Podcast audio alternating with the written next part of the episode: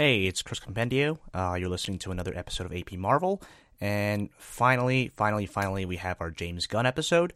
Uh, I just want to say, as you can probably guess um, from the uh, the controversy, that there is a lot of sensitive material that we talk about in this episode. Uh, you can check out uh, this comprehensive content warning that I wrote in the description of this episode um, either on the webpage or whatever podcast provider you're using will have the description. Uh, before we get to it, um, I realized listening to this episode again that uh, I did a poor job explaining uh, what these movies are that we're talking about in the first half of the, the episode. Uh, Tromeo and Juliet being a film that James Gunn wrote and Lloyd Kaufman directed for Troma Entertainment.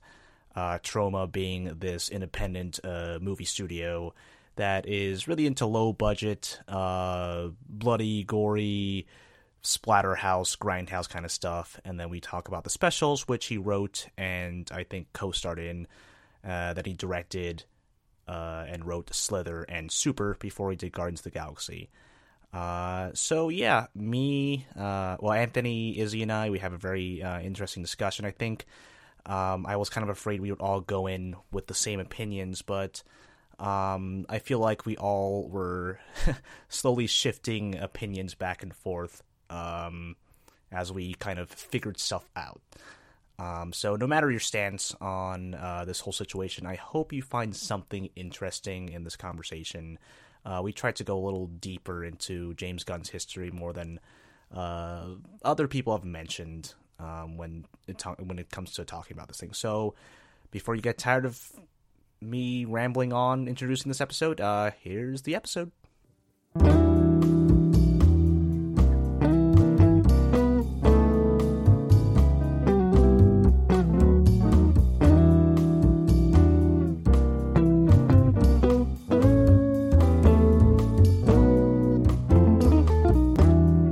We need to talk about James Gunn, the writer and the director of the Guardians of the Galaxy films, who was recently um, let Go by Walt Disney Motion Pictures. Um, so James Gunn has a pretty complicated history and background uh, personally and with filmography. So I wanted to basically take some time today and uh, talk about his legacy. Um, this is one of the many situations in the uh, post Weinstein and uh, Me Too era that will have us debate on where the line is drawn, uh, because there are a lot of there's a lot of discourse over this. There's a lot of uh, this is going to set a precedent, basically, is what everyone's worried about. Um, so while there's been a lot of discourse on his tweets for the past, I think maybe two weeks now, uh, I think we have to go a little bit further back into Gunn's history and previous work uh, when we're assessing if it, it, was appropriate to fire him from Disney Marvel Studios. Um, so you are listening to AP Marvel. I am Chris Compendio. I got Izzy with me. Hello, Izzy. Hey, Chris. And I got Anthony here, who's really excited to talk about this, right, Anthony? Yes, I am. I'm very excited. Oh boy, yeah. Um, so I want to um, I want to flash back to when I was teaching this uh Marvel class that we keep talking about in this podcast, the Stuco, as we refer to as. Um, and Anthony, you're in my first class, correct? You're correct. you were a student yep, in my I first class. first students. So Sat how in the front you... row every day. yes, you did. Um, yeah, that's where the loudest kid has to go. Um, so, do you remember how you felt when uh, we went through the Guardians of the Galaxy unit, and um, you know, showing you that that Tromeo and Juliet trailer that just kind of like floored everyone? Do you remember your reaction to learning like this is the guy that made that movie? I was just like, this is really campy and dumb and silly and ridiculous. Uh-huh. Like, what the fuck is this? right. Like, what is this weird shit? Yeah. Um, Izzy, you haven't seen Tromeo and Juliet, have you? I have not, but I have also seen. I've seen the specials. Oh yeah, we're gonna talk um, about the specials. My good buddy but, Thomas. Um, yeah, who was who, who was who who was the teacher at the Stuco at that time when you like learned about that? That was me, me? and me and Thomas. Thomas, yeah. Okay, yeah. Is young young Izzy uh, sitting in the classroom watching this trailer for Tromeo and Juliet. Um, I can tell you this morning I finally sat down. I found uh, Tromeo and Juliet on YouTube.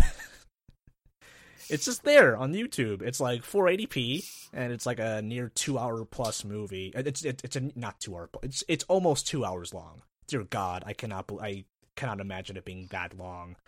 Um, it was fascinating. So, uh, a lot of um, a lot of incest.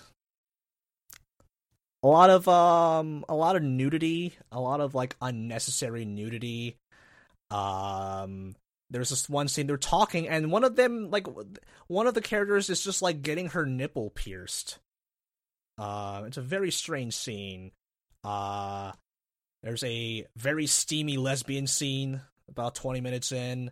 Uh sean gunn plays like a total pathetic creep uh, but there's this very funny scene where he gets his head stuck um, in someone's car window and the car starts driving off and he's just being dragged along. It was actually pretty funny. but uh, Tromeo and Juliet, very strange movie. Um, so, you know, we know by now that um, James Gunn was uh, let go because of these um, pretty gross tweets uh, that referenced uh, pedophilia and rape and um, a lot of tweets about um, like being peed on, like for a bike. Like, yeah, a lot I, of I never weird... got those. Kinky They didn't make any. Yeah. It was like it was like making fun of people who do kinky shit. I guess I I couldn't tell like with or without context like what was the deal with that. Yeah. Besides, like trying to be provi- so you know i- in that Stuco, you were talking about Troma Entertainment. We were talking about um, uh, Lloyd Kaufman, who's kind of like his um, his mentor hmm in filmmaking. He made a cameo in the first Guardians. He was one of the prisoners throwing trash at Gamora. Um, so let's talk a little about uh, the exploitation. Uh, let's call it a genre. Um, you know, you might remember like Grindhouse by like Tarantino and Rodriguez. That was kind of like a homage to just like trash film like that. Um, it was interesting because the uh the copy that I found of Tromeo and Juliet on YouTube, it had like a little little uh video segment with Lloyd Kaufman like homeless on the streets just trying to sell DVDs of his movies and he Mhm. was like kind of ranting about like you know the establishment and Rupert Murdoch and um you know kind of um promoting uh filmmaking independence. So I guess that's the deal with Troma. It's like you are independent from the studio system. You can do whatever you want, hmm uh, no matter how like outlandish or like how crazy it is. And as a result, you get movies like Tromeo and Juliet. uh, where like you know, there's like incest and TNA and uh gore and like a giant monster penis in one scene. Ooh, very Um, nice. I haven't seen yeah. those in a while. Yeah, yeah. It was granted it was a dream sequence, but uh yikes. Um and n- none of it was I I- mean, I didn't watch the whole damn movie because like I only have so much time in my life.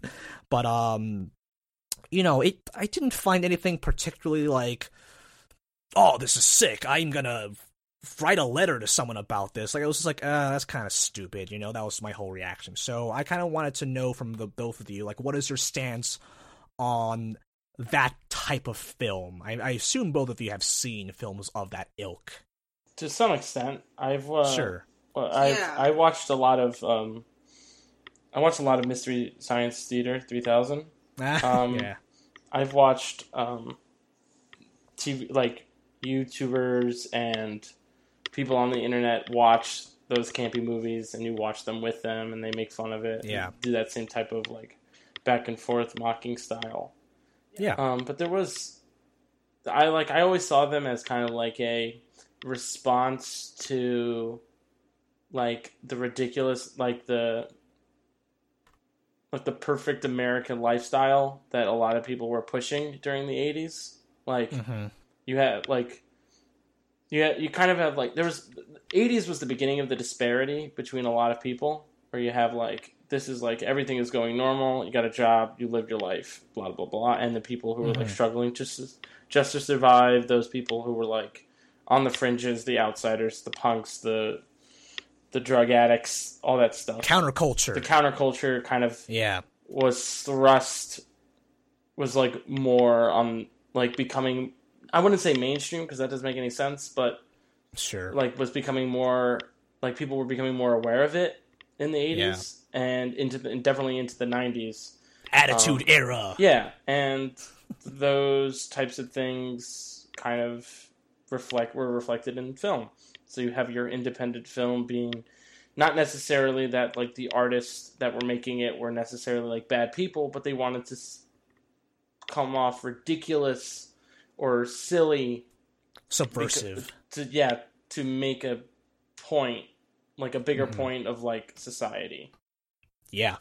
and like at the time the understanding of being on the fringe was like cursing and showing nudity and doing drugs but that also meant being a little racist and being a little sexist because Mhm. that was the way to fight against hyper religious not necessarily extremists but like how society kind of like the perfectness of the world Certainly a lot, probably a lot of transphobia. Yeah, I would assume. Um, yeah. um, Izzy, Yeah, you- you- used- yeah, go ahead.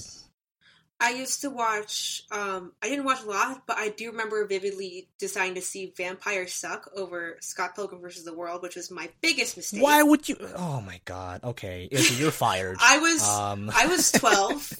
I was twelve. Um, and I remember being like, because by that point, when Vampires Suck premiered, like movies like Scary Movie, like Scary Movie one to five, whatever, like this, the the Hunger Games sort of version of that, the third, I think it's the Thirsty Games or something. the like Starving Games, I believe, is The what that was called. That. Oh, okay. I don't know why Like, I know that. movies- Oh yeah, yeah, yeah. I remember movies those. Those just- are the best. Scary movie but one, movies had epic just movie. gone. Disaster movie, Meet the Yeah. Spartans. Disaster oh, movie. God, I hate Mhm. those goddamn. Remember movies. movie forty two? Um, the, 43. oh god, with James whatever. Gunn. James Gunn directed a segment of that. yeah, really? yep. Yeah. We'll get. I guess we'll, we'll get. up. But like, yeah, continuing on, like, I remember thinking, but like by that point, those movies had just gone so much down the shitter already that it was just like I'm not even watching something good or funny. Like it's just like, what the hell is this? You Mhm. know? Those were cash cows But- at some point. They, that's just what they became Exactly. because idiots would watch them. You know. Yep. Mhm. Um, yeah, Yeah, so I wouldn't even like I wouldn't even count more those because I would say like sorry I, I interrupted you, but like um like these exploitative movies, at least there's like some some fun behind them, like in, in terms of being made. Like there's some there's some passion. Uh, even though it's like total fucking trash. But like, uh, sorry, Izzy, what were you saying? Yeah, no, I was gonna say like it's like following into like following what you said. Like there hadn't really been a good kind of movie like that since Airplane. I think in like the eighties or nineties. I want to say like that was the last Mhm. good like spoof comedy film, and like that's sort of like spoof comedy. like, You could arguably say is like sort of a more like acceptable version of what James Gunn Yeah. had done with like Tromeo and Juliet. Oh my god. Why Yeah, was this- I read very this- different. I read so I read I'm reading some of the stuff from movie 43 because it always comes back up into like my my my my mind of like th- this movie fucking existed. So I'm going to describe as we're moving forward what James Gunn's part of the movie was. Are you gonna read it verbatim or just? I'm going to read the it? plot synopsis from Wikipedia. I'm reading it right now. Yeah, please, please. I'm reading it right verbalize now, It's Yeah. called Beezel. Played Uh-huh, mid good. credits, Amy worries, Amy played by Elizabeth Banks, worries that her boyfriend Anson, Anson played by Josh Duhamel. I don't, I don't know who that is. Uh, He, he's That's- been into a bunch of shit. Yeah. oh, okay. Uh, that her boyfriend Anson's animated cat Beezel is coming between their relationship. Beezel seems to detest Amy and anyone who comes between him and Anson, but Anson only sees Beezel as innocent. One day, Amy threatens to leave if he. Oh wait, sorry. Uh, one day, Amy witnesses Beezel masturbating to summer Yeah, vacation photos of Anson in a swimsuit. Beezel attacks her and violently urinates on her. Uh, Anson still yeah. finds his pet innocent, but Amy threatens to leave if he doesn't get rid of Beezel. Caring more about his relationship, Anson agrees to find a new home for him. That night, from a closet, Beezel tearfully watches the couple make love whilst and I'm going to quote here sodomizing himself with a hairbrush and dry humping a stuffed teddy bear. The next Yep. day, when it comes Yep. time to take Beezel away, he is nowhere to be found. Amy goes outside to look. Beezel then runs her over with a truck and attempts to shoot her to death with a shotgun. This Yeah, is the cat. But she chases Yes. him into the street cat, and yeah. begins beating him with a shovel, which is witnessed by a group of children attending a birthday party at a neighboring house. When Anson approaches to see what is happening, Amy tries to explain Beezel's motives.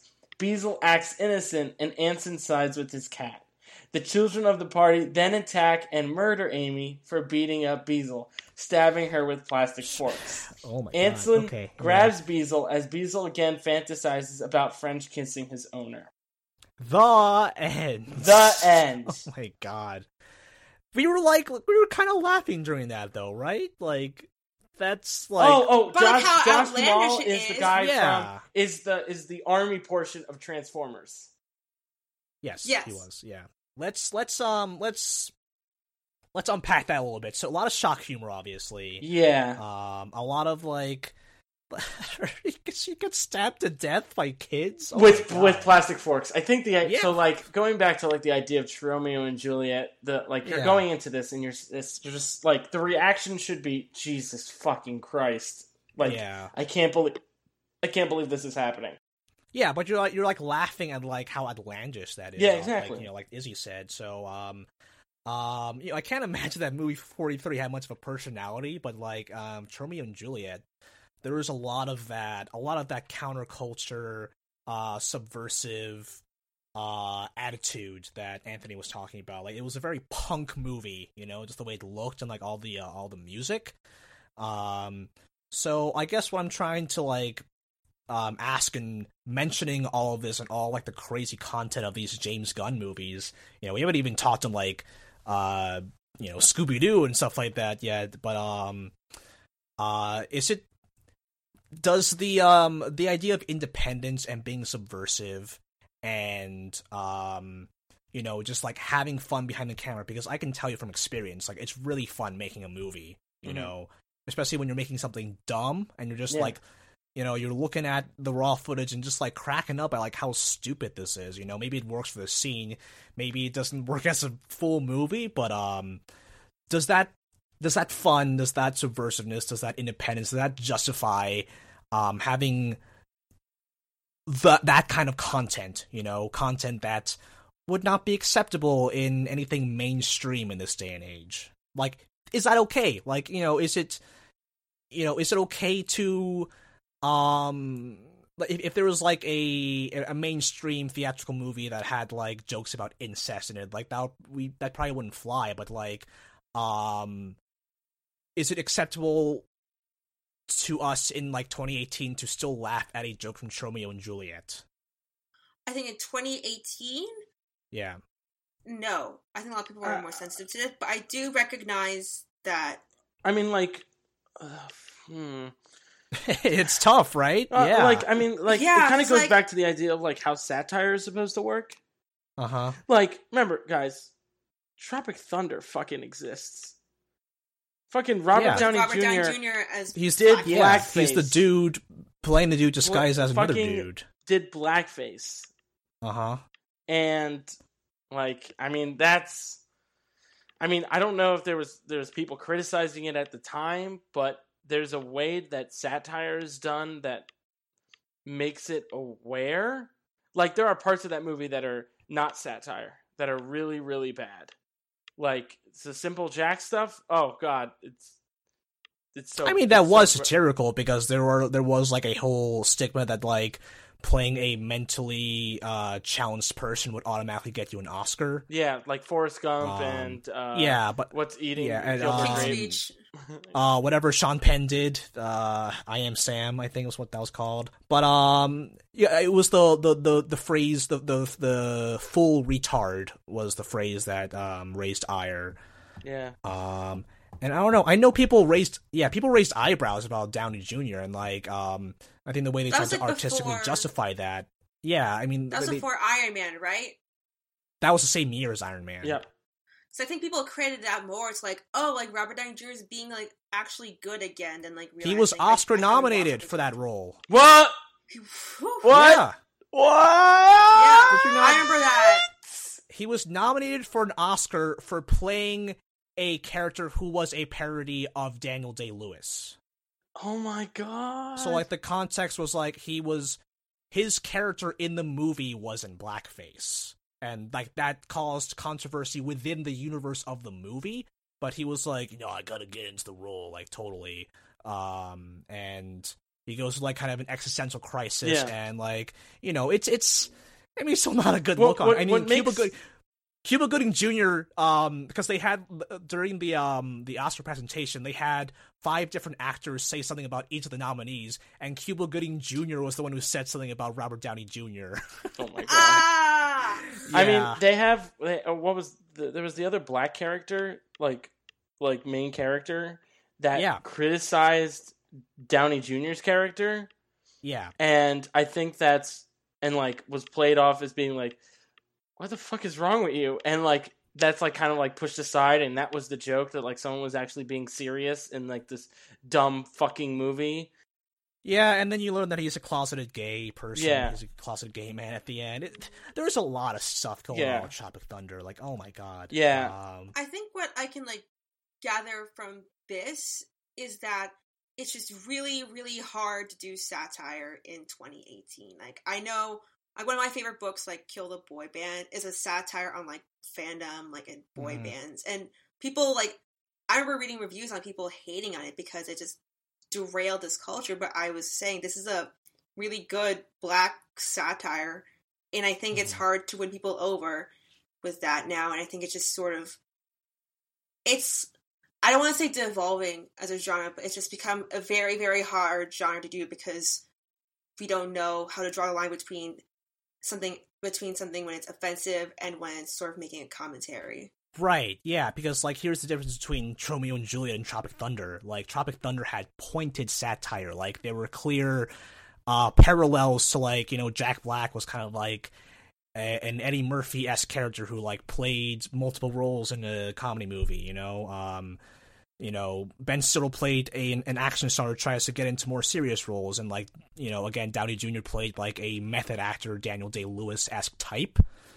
Um, whereas like you know, Troma Entertainment, they were just like they were just riffing off the entire idea of filmmaking and mainstream. You know, it was a more broad thing. Like doing things that you Um, shouldn't be doing. exactly. Yeah. Yeah. So like, I mean, like there's so the new, Taika Waititi's doing kind of like what I think of is a good example of satire coming out. No one's criticizing. Mhm. I haven't heard anyone criticize Taika for Right. playing Hitler. Yeah. Jojo Rabbit. Jojo it's Rabbit is it's it's a young boy living during living during World War II. His only escapism is through his imaginary friend, an ethnically inaccurate version of Adolf Hitler, who pushes the young boy's naive patriotic beliefs. However, this all cha- all changes when a young girl challenges those views and causes Jojo to face his own issues. Hmm. I, I really want to see where that goes. Yeah, exactly. Like, I don't. Me too. I do not. Yeah, I do not think satire is dead. I do not think Yeah. it has been. I think it's been underutilized and kind of like um It was uh, easy in the by. I yeah. I think it was easier in the past because everything was kind of lumped into one side of like this is stuff you can make fun of and then there was a group of people that said Mhm. this is what you can't make fun of and those group of people that said this is what you can't make fun of were not outcasts but now the people that are that are saying this is what you can't make fun of are also outcasts as well and that's where the Interesting. and I mean like I I'm my words are kind of weird right now but like you guys understand what I mean I think so. Yeah, I think I think so. Yeah. so like, like you know you have a white upper class you know Catholic person saying oh you can't you can't have an image of God that's like you know that's like punk and has tattoos and stuff and like gay like that's bad and then like you have another then like now you can't have like you can't do like the stereotypical like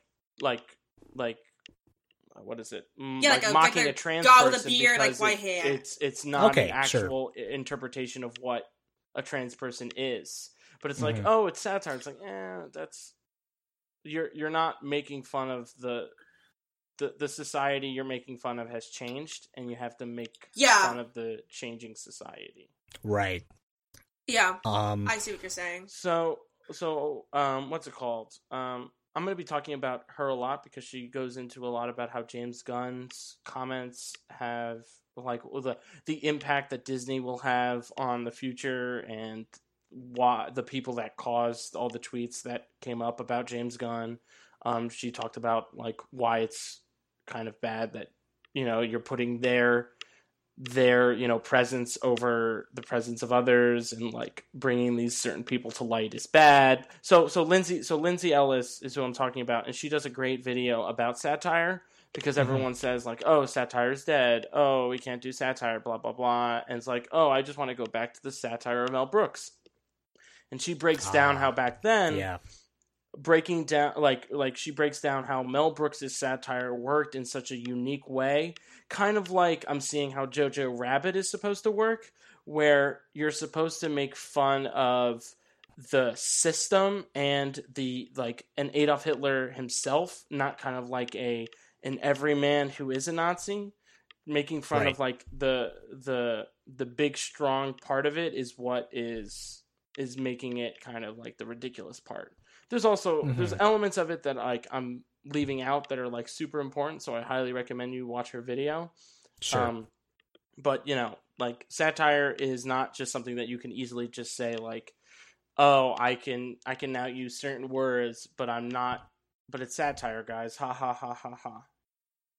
Like it was only a prank, bro. it- yeah, you can't you can't. it's only a that. joke. That that's Yeah. never what Yeah. that's never how it was originally, and that's not what it should be. Uh, Mm-hmm. There's obvious there's extreme nuance to it and how each of it should work. hmm Like Yeah. that's why I, I think wanna that's, talk that's why like I think the blackface for Tropic Thunder worked because it was such a pointed view. It was such a pointed way. Like if it wasn't if there wasn't a pointed perspective of like using a Daniel Day Lewis method actor like character, then it wouldn't have landed. Yeah. Right. Yeah. Uh, I mean, probably the problem with the blackface and the simple Jack thing is that like it. Um. Yes, it is pointed, but like um. You know, it does kind of um. It, it's kind of to the expense of certain people. Um. Yes, definitely. Uh. Yeah. It's, it's, I mean, that's one interpretation. I'm sure that was not the intention at all, but Mhm. like, Yeah. um, you know, I don't. I would not consider uh Ben Stiller to be a master satirist. Oh yeah, of course. So if I, I haven't seen, I haven't rewatched Tropic Thunder in forever, so like, I couldn't tell you how nuanced that movie is. Uh, Izzy, what were you about to say? Yeah, I just wanted to mention like, like if we're talking about like satire and like also just James Gunn's films, I think we should. I don't think we can go. I don't think we can move on without talking about the specials. Because Yeah, I wanted you to the talk about that. Yeah, Yeah, because that was the movie that um sort of got got, got James Gunn noticed by Joss Whedon and Marvel in general. Um, Mhm. and basically, it's and basically the specials is about this um group of superheroes of specials, including people like Rob Lowe, Thomas Haden Church, um, Judy Greer is the person who plays Paul Rudd's wife in Ant Man. Oh, and she's in this. Yes, she is. Um, okay. she plays like like the only person I can the only way I can think of describing it is like the goth superhero, but it's not her. It's just like my natural Okay. tendency saying that. but um, it's about these group of super- superheroes, and it's the movie starts off by um they just like adopted this they just adopted this new member, and they're living out like their home superhero lives. They're kind of lauded in that sense. Like the this new hero, she's like, oh my god, yes, it's the specials. I'm your biggest fan. Like I love you guys so much and it breaks down like this team and you find out that they're really kind of misogynistic people like one of the i think i know one of the characters like often like remarks like how like either she's ugly or she's really pretty or like how like he wants to fuck her or something like that Yikes. and yeah but it's really like um but i think that movie also does satire like it attempts satire to some degree like i had watched it with thomas um over last year um last summer um while drinking um fun fact Okay. alcohol does not help you with this movie okay. um, it was, but still, like we when we were watching it and after we were done, like it's ninety minutes. It felt like un. I remember us feeling like it was unfinished, and we were like, how, but like I could sort. But I remember feeling like I could sort of see it because it had something to say about superheroes in general, and like the base, like halfway through this point, halfway through the movie, um, it talks about how um, the specials get their own action figures and they're all like wildly inaccurate. Like the character James Gunn plays is black in his action figure. Like that was kind of funny. Hmm. But it talks about um yeah, like they get this deal and then Thomas Haden Church's character says like the specials are done, we're over. And it sort of sees the team fall apart and get back together and just sort of break down like that idealized image that we all hold for superheroes. Um, I was using that Ah, time okay. to find this quote by J- I, I was using that time to find this quote by Joss Whedon about the specials, and he said, "I think that this movie is vastly important. Nobody has done a modern version of deconstructing superheroes so perfectly.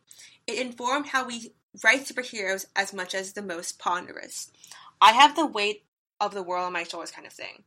I make everybody I know watch it, and this was Joss Whedon. And right. so I think like it explores a lot of ideas that um mainstream superhero movies don't do, and I think that's why like James Gunn like that attracted James Gunn to Joss Whedon and Kevin Feige. Granted, I don't think it's a good movie, but okay. but like those kind of like that kind of sort of environment, like those, those like sort of open like cat call, like misogynistic remarks, like Yeah. It shows like how it definitely does show like how far he's come because from I remember seeing those I was still pretty shocked by it but you can but like it's a really a testament to how much he's grown like if you watch the specials and Guardians of the Galaxy now Okay. I definitely, I definitely want to check that out now. I mean, did you feel like uncomfortable watching it? Like, um, some of the remarks I had made I saw- some of the remarks that we had said about um I want to say I think her I think the character's name is Burgirl, a new superhero. So then I was Uh-huh. like, okay, like that's being said, and you're not like sort of tear, torn down by this. It's like that was like, well, okay, like we're just gonna let this fly by. mhm. And then there's just also a couple superheroes that are very like jarring. I remember one instance where um so one of the superheroes, his um his power revolved around him having this device like that connected from his nostrils like to his like helmet on his head, I think. Mhm. And they had to pull it out and they end up having to put a pad on his nose to stop it from bleeding. okay. And so it also still had like jokes like that. And I was like, well, this is interesting. And I think Thomas and I definitely share that same like what the hell feeling. Like how I think Thomas even said at one point, like, how was this guy like considered for this movie? And then I was like, Yeah, I agree. And we were talking about and then we started like talking about like I kind of realized like it had something to say hmm but it was just in a very like it was just in a very like sort of i guess Troma esque way that we've been Yeah. talking about and it's and it does i think it does a better job i think it does talk about satire a lot um and so yeah i think it yeah i think the triple specials didn't have something did have something to say um i think its methods i guess were interesting but yeah that's all i can say it was an interesting movie. Oh boy, yeah. Um, but definitely like a. It, it it looks like a middle point between like Tromeo and Juliet and Guardians of the Galaxy. Would you say? I think so. Yeah. Yeah. Even if you didn't watch like Tromeo, like I get, I think even if even if you didn't watch Tromeo, I think this special was also a good like sort of quote unquote tame version of how you want to see James Right. Gunn's humor before Right, Marvel. Anthony. I I wanted you to tell me what you remember about Slither. Uh, I mean, all I remember was kind of like it was like kind of like I was always creeped out by the movie and had Elizabeth Banks Mhm. again. So and Elizabeth Banks and James Gunn are are, are buds. So, yeah. So like it makes Um, sense. They it was it was just so weird. like I- I- It was very off put. It was uh who uh what's his name? Michael Rooker Yes. was like the guy who like James Gunn's best friend, Michael Yeah. Rooker. yeah, who who like blew up, like literally blew up and like no, he didn't be- blow it up. Became no, no, like no, a no, no, no, sorry, you're you're getting that wrong, Chris. You're getting that wrong. Remind Michael- me. Refresh my memory. I haven't seen Slither in dies at the end, and yes, he does blow up. But there is another Yeah. character that is more important that blows up. Um, Michael Rooker has sex with a woman, and then but like doesn't really have sex. Uh, Michael Rooker already becomes like an alien and injects like a seed into her, and then she expands to like the side of a the size of a room, and then a bunch Okay. of like the Yeah. the, the the insect creatures all go everywhere and then start infecting people. Yeah, yeah, yeah. So, I um, remember that now. Yeah, so uh, that was that's the movie. Uh, Nathan Nathan Fillion was in this, Nathan right? Fillion is in it, but I'm not surprised Yeah. that he's in it because he's he's a pretty wacky dude. yeah, he's also in. He's also a James Gunn um, uh, standby. Yeah, Um, so yeah, I I thought Slither was gross. I think I saw that like in preparation for Guardians, so I hadn't seen Guardians yet, and I was like, this. Okay, Oh, I, I I was like I I was like I understand. I understand that this was probably a really fun movie to make. Mhm. Like this is just them going all out. Yeah. And just doing whatever the fuck they want to, but man, I'm grossed out by this movie, and it, I don't understand the point of it, like thematically. Um, so, ugh, I don't, I don't even know what I wanted to talk about with, Wha- with the Slither. It was just, uh, it was just it was just a weird, gross James movie Gunn's that kind of yeah yeah, that was like that was his first mainstream movie that he directed. yeah. Well, well Yeah. he, he only he oh yeah, the directed. Yeah, he, he, didn't direct, he and he right? also wrote Scooby Doo. Yeah, and Scooby Doo Two: Monsters Unleashed, an excellent film, by the way. Uh, Uh, yeah. Are you being Wasn't- sarcastic? No, I love that movie. actually- Um, Uh, what's- Oh. I, I do want to point out. version of I do want to point yeah. out. Uh, James Gunn starred in another Trom- Troma film called Uh-huh. or short television short called Sergeant Kabuki Man Public Service Announcement, where it has a stereotypically dressed up kabuki guy, um, Mhm. and James Gunn stars in it as quote insane insane masturbator, masturbator. insane masturbator. So yeah, good, uh, good. Yeah, do that with what you will. Uh, I uh, will. I will not do anything with that. Actually, uh, James Gunn had a web series from 2008 to 2009.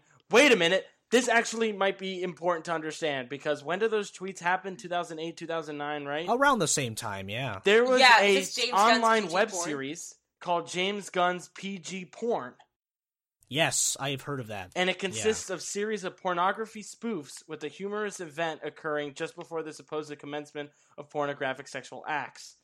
Uh, I think this might be kind of like why he was why he tweeted out so much ridiculous things. what was like viral marketing for that? What was that? Maybe they had a they had a, a, a thing called genital hospital, Like, so stupid. Um, roadside roadside assistance. like that phrase is that phrase James Gunn's PG porn is just on his Wikipedia page, and that has just been there forever. So I don't know. Okay, I'm getting ahead of ourselves, but yeah, um, sorry. he also he also did like a a uh, a film with uh, Jenna Fischer, who was then his wife, right? Who played Pam on The Office. yes, They like played themselves. I actually haven't seen this. I was going to for research, and then I just I guess I just forgot to. Nathan But, um, Fillion was in like the a- first episode of PG Porn. Who was? Oh, of, of Sasha course, Grey was yes. in it. oh my god, Craig Robinson. Craig Ro- Oh yeah, yeah. Um, High Poon is one of the other episodes. Is one of the other Yeah, but, episodes. uh, Alan Tudyk Um, was in that one. Yeah, and there's a bunch yeah. of there's a bunch of like actual porno- uh, like pornographic actresses. and this was on Spike.com, of course. Bree Olson, uh, Jenna Haze. Uh-huh. Uh, I don't know if any of these names are You're f- famous. You're familiar with you all guys, of but these. they're all. Yeah. Have you guys seen Super? Uh, I have not, but I do know there is a rape scene in it. Yeah, well, I mean, like, Yes. it's it's it's about like Rainn Wilson's character who is kind of like down on his luck. Like he kind of um, kind of like lost his wife to like a uh, like um, Is this the plot of Kick Ass? no, uh, it, it's a little bit like Kick Ass. It's a little bit like Kick Ass. Um, so his wife was like an addict and is kind of like depending on this, uh, uh, as Wikipedia describes, a charismatic strip club owner who gets her hooked on know drugs. It's Kevin Uh, Bacon, played by right? Kevin Bacon, yeah, who has been referenced many times in uh, uh, James Gunn's Marvel work, but um, he he becomes the Crimson Bolt after watching this um this Christian uh Bible Man sort of thing. It's, Bible it- Man. It's based on it's based on Bible Man. It's called the Oh, Holy no. Avenger. The Holy Avenger being played by to our Nathan. classic Bible Man yeah, discussion. exactly. Um, Actually, Wait, this will be released is before that. Is that episode going to get released before this? no. yes, yeah. No. Uh, no. Damn it! Well, so, so is uh, this, this is like foreshadowing A, then. Is this a Yeah. foreshadowing of a prequel discussion? yeah. Oh dear God. Oh my God. Um, We So discussed Fillion we plays discussed the- Bible Man in a future episode. I just learned about him in that episode. It's going to be great. You're going to have a great time. we don't really we don't really discuss Bible Man. It's just you. Up. you know what? I'll let I'll let. Oh, it's so good! It's it so is. good.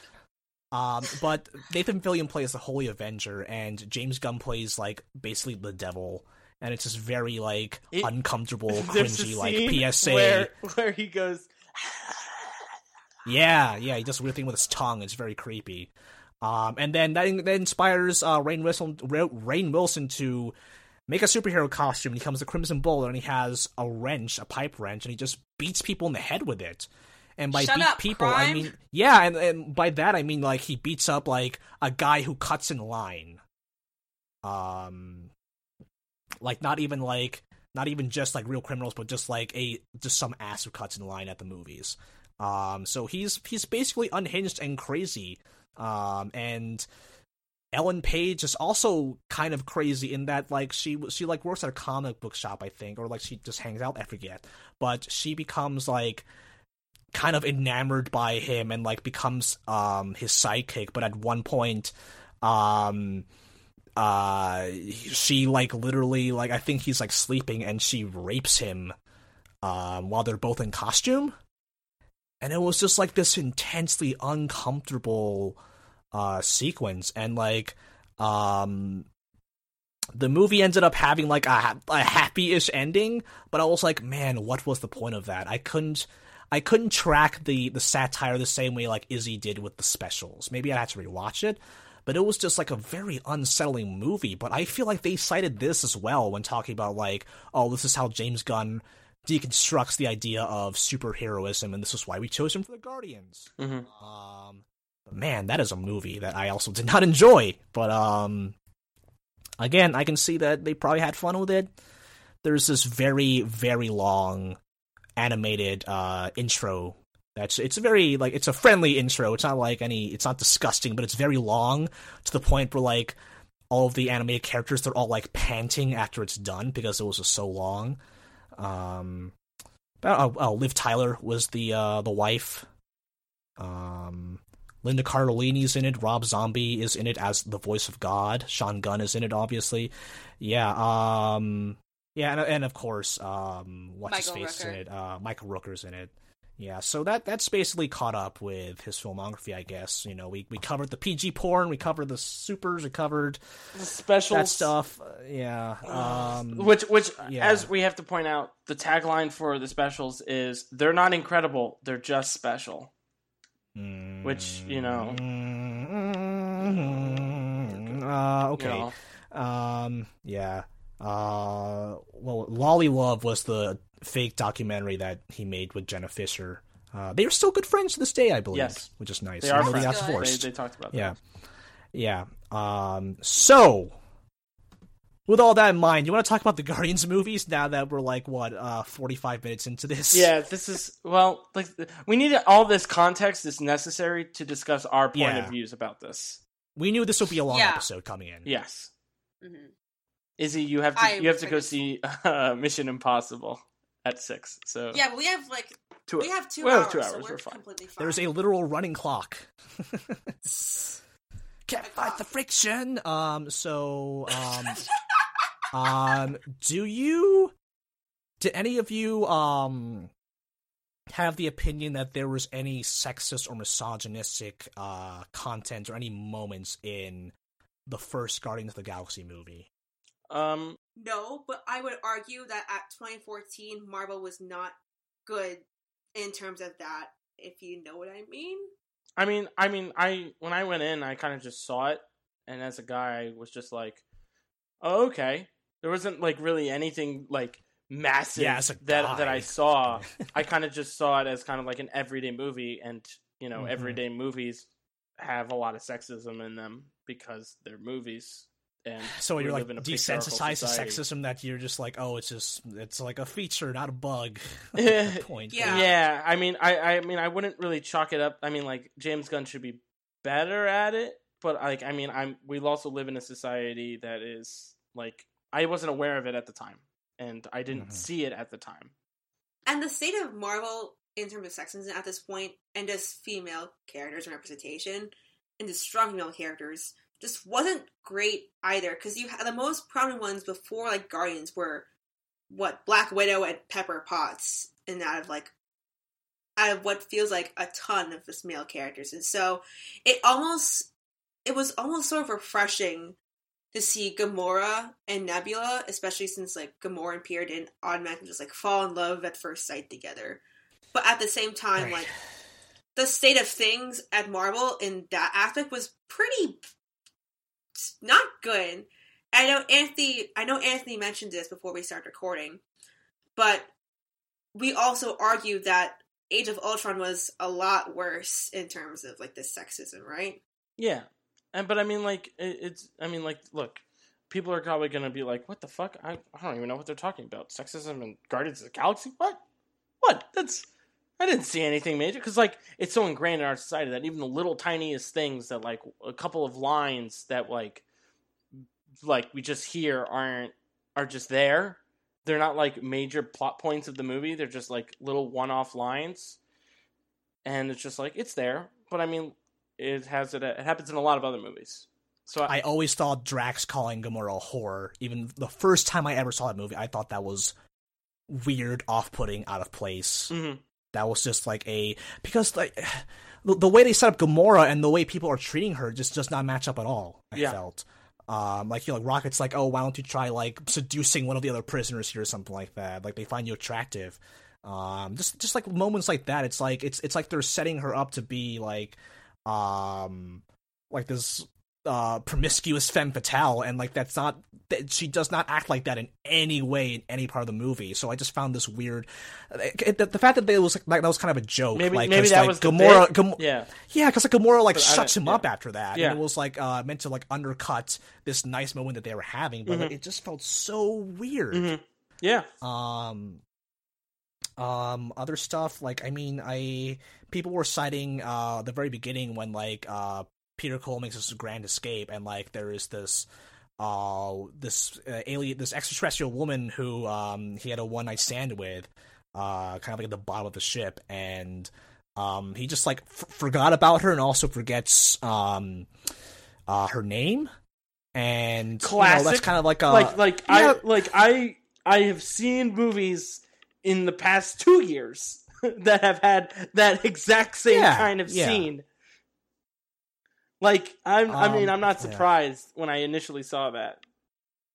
Right. Yeah. Yeah. Like that that's why it didn't register me back then. It was like, oh yeah, it's that bit. It's that it's that bit. um Yeah. maybe maybe Yeah, that's not the gonna bit he was going for. me Was that it's recently. the stereotypical guy who can't remember girl's name and guy right. who like can't even remember that she's even here. Maybe that's Yeah. like the bit he was going for. I mean, I didn't really see it. Yeah, well here's the thing. So that's like a that's like a character trait of him. He's like just banging alien ladies left and right, just like having all these one night stands and he's like a a roguish uh type character.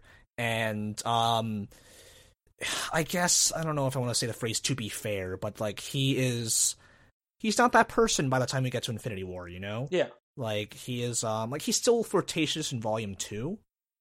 Um but he's like trying to kind of wa- like Gamora like kind of like crossing her arms and he's like kind of trying to um ease off of that, which I think is a character progression that uh I that maybe we don't really talk about enough when we're talking about like sexism in the Guardians movies.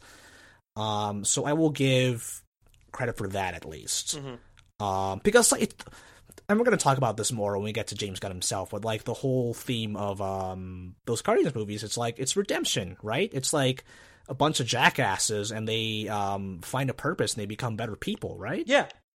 I see what people mean and like I agree with them to some de- to like at some point, but um I give James Gunn a little space for that first movie because, um, in the long term, it kind of makes sense in a character arc standpoint. You know, like they're shitty people, but they learn to not be shitty. Arguably, you can still argue that they're still shitty. Yeah. Yeah. We'll definitely talk a lot about like redemption later Yeah. and just how it's not just Yes. the theme of Guardians movies, but just Marvel movies in general. Yeah, yeah. Arguably. yeah. I think I guess I guess just to transition into volume two, Yeah. I think the scene that didn't really I think definitely put me off a little bit, but I attributed this more to something else was I think the the methods, I guess, behind Ego's villainous plot, I think are probably what ticked a lot of people off, I assume. hmm Oh yeah. Oh yeah. Um, and just like if, I guess I guess more sort of recap, basically Ego reveals that he just fucked a lot of women Um, Yeah. To get a lot of children, and if they couldn't like handle his supreme power, they just like died or something. I think that's how it's like that's a good description for it. And there's this one, and like when he's relaying the scene, you just see, um, like the little, I guess there's like little porcelain, like sort of animatronic Right. things, just like show him like just just show Ego like making out with a bunch of women, and it is like kind of disgusting. And I remember like when I'd seen that for the first time, I was like, oh my god, that like that's fucked up. And I Mhm. treated that more to like not being really sexist, but just to show like how sick and twisted is Ego as villain. I'm in a camp that I that thinks like Ego's one of the best villains we've had in um, I Marvel agree. movies No, so I far, agree, Just yeah. because, just because it's so like sick and jarring, and Yeah. just Kurt Russell does a really good job, and you really don't expect Yeah. Ego to be a villain either Yeah. in that capacity. Um, to And add so to that, I attribute that more to like being a good villain. to add to Go, that sorry. on the ego part, I also think it a good villain adds, which I think we should actually do an episode on on good on villains and stuff. Um, what makes Yeah. what makes ego a good villain is how his relationship to the other heroes, and that's what makes a good villain is how the heroes and the villains interact, and being such a like such a strong like foil for Peter is important. I think. hmm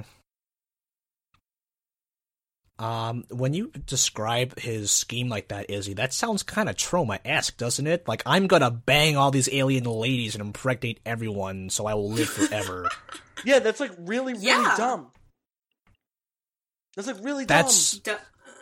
Yeah, that that sound like when like when you remove the context of Marvel and Guardians, like that sounds like a very like something out of a trash movie, you know? Yeah. Um, Yeah, I think that's like the one thing people I think people have qualms with because I, arguably Gamora and Nebula are very strong, like realized characters in this movie. Mantis is, I think we should talk. I don't know if we should talk about Mantis. Like I think, we probably should. yeah, like I think that it's her nature to be like kind of like this, you know, little cutie dumb klutz, but you kind of see like Drax like sort of demeaning her, even if it's ha- even if it's Drax's personality in general. I think there were also some points where it's like, well, that distracts, but also like, what? And then suddenly he just like redeems himself by like saving her first, like when he pushes her up in like the melting quicksand thing. Um, While still also trying to say- calling her uh, like you're beautiful on the inside, like, and you're like Drax will be Drax, you know. Um, yeah. yeah. Yep. But I think like it's two bigger instances, but I think with what they'd already done with like Gamora and Nebula, they did a pretty good job on like establishing Right. that sibling relationship. like Man- Mantis was literally a slave, wasn't she? Would you call her that? to Ego? Yeah, Yes, yeah. Maybe not to the extent call- of um, uh, Actual who was slavery. the who was the pink lady who had the who the collector had in the first movie? Oh, oh, oh, oh. Um, I will not be um, your Carina slave. or something like that. Yeah, Yeah, Um, I I read that was an interesting about moment. Yeah, Yeah, I read something about that. Um, actually, just being like, you know, even like these little character. I think just someone redeeming James Gunn, like defending James Gunn. Even like little characters like her, like I think it's like Carina or something. Like I don't remember her name. that's probably But- it. Yeah, Those moments like that, like they were commending James Gunn on those moments because he was saying they were saying how you know little characters like that like he makes those matter and he gives them sort of like this personality and like a backstory like you know as she does come off as a slave in guardians 1 i guess it's sort of defending guardians 1 but like you can see like she's just done with like the collector's crap and like it's a kind of a powerful moment when she just holds a stone and like blows up the entire building and I Yeah, but it's it's almost "Oh, like a, moment. a a suicide kind of moment, you know, like a uh I don't know if it was like I I, I it, it did not register. I couldn't tell if that was her trying to harness the power or if that was her trying to like kill herself.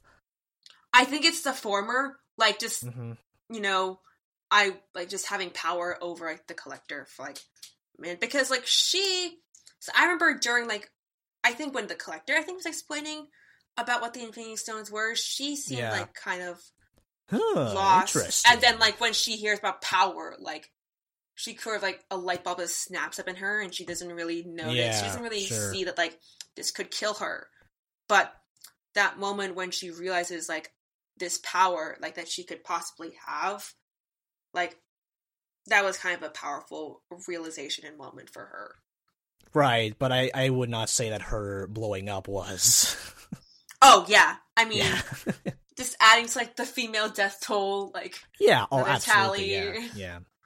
yeah. Um, yeah, especially like oh, like Guardians Two definitely had a death toll with all like the the mountain of skulls. Um, That was- Nebula and yeah. Gamora found. Yeah, that was gnarly. Um, yeah, it's Guardians Two. Anything else that we missed in that movie before we I think that's digging deep to this James Gunn shit? I think um that's it. And um an hour in and let's talk about um I guess at this moment now 2 weeks ago, correct? Yes, two weeks Yeah. ago on f- uh, this Friday, this upcoming. Well, this upcoming the day we'll release this. I was going to ask like all y'all like what were you doing I guess when you heard about James Gunn being fired? I think I was at work, and then I got home and I saw it. Uh, I think I got a push notification. Yeah, because I, that, I got a push was on my, notification uh, from New York Times. I think. Yeah. Well, As the day as I got before, it was yeah, the, the day before. That's when he released a statement before he got fired, right? When those tweets came out, and um, uh, Anthony, I think on our group chat, you were like, "Oh, I've like said a bunch of s- bad stuff on Twitter before. Like that doesn't that shouldn't matter anymore, right?" Or something. Uh, correct me. I don't remember I, exactly. I mean, like the, I uh, said, like horrific things in 2008, Uh-huh. 2009, uh, that like sometimes will appear up in like my memories from six years ago, and Oh, I'm like, wow, oh my okay. god, fuck, I can't believe Oh, I said no, those yeah. things. Oh my god, I am awful. Um, and then I promptly deleted it because. That is not the person I am because I learned and I evolved because I am a person Mhm. who has made Yeah. mistakes in the past and I, you know, want to Yeah. correct those. mistakes. Exactly. Yeah. So the the announcement of him being fired was on the twentieth. Of July. Yes. Yes, of July. And earlier on on the 20th, I think at after midnight, James had like a thread like into 20th into the 20th saying like how he's sorry he was and stuff. On the 19th, all the stuff came out. Um I mean, I want to go Hmm. into I would like to go into like who the people are that released all this shit and why they're Yeah. important, but I don't know if you guys want to cover other things first and then I'll cover them. It's up to you. Uh, let's do yours first because um, I do have a question about like scrubbing tweets and posts, but I think having some context on who um who weaponized these first, I think um should come first. If Okay. you agree with me? So I'm Yeah, gonna, I I'm gonna have to take add- this. I'm gonna have to take this all the way back to 2014. Um, Wait. and Yes. Anthony, before Yes, you go, go in, right ahead. Anthony, before you go into that, just to like give, I asked my two, like my context. Like, I actually found out about James Gunn being fired from you guys, um, in the Synagogue or Stuco teacher chat. Right.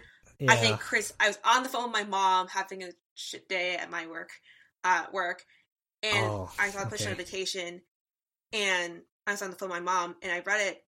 I read like the little, um, like sorry hyperlink and the headline. I was like, "What the actual fuck?" Like, Mhm.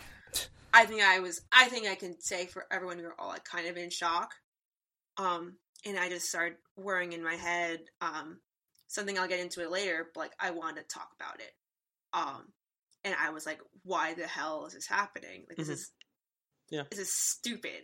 Yep. Um, and I guess Anthony can go into the situation in general. So, so I've been kind And of people. following this for a while, and I and like the people that did this, I've also been seeing for a while, and it all starts kind of back in 2014, where we had GamerGate, and you're probably thinking, Mhm. what does ethics in gaming journalism have to do with the firing of a movie director? Well, I have a story for you.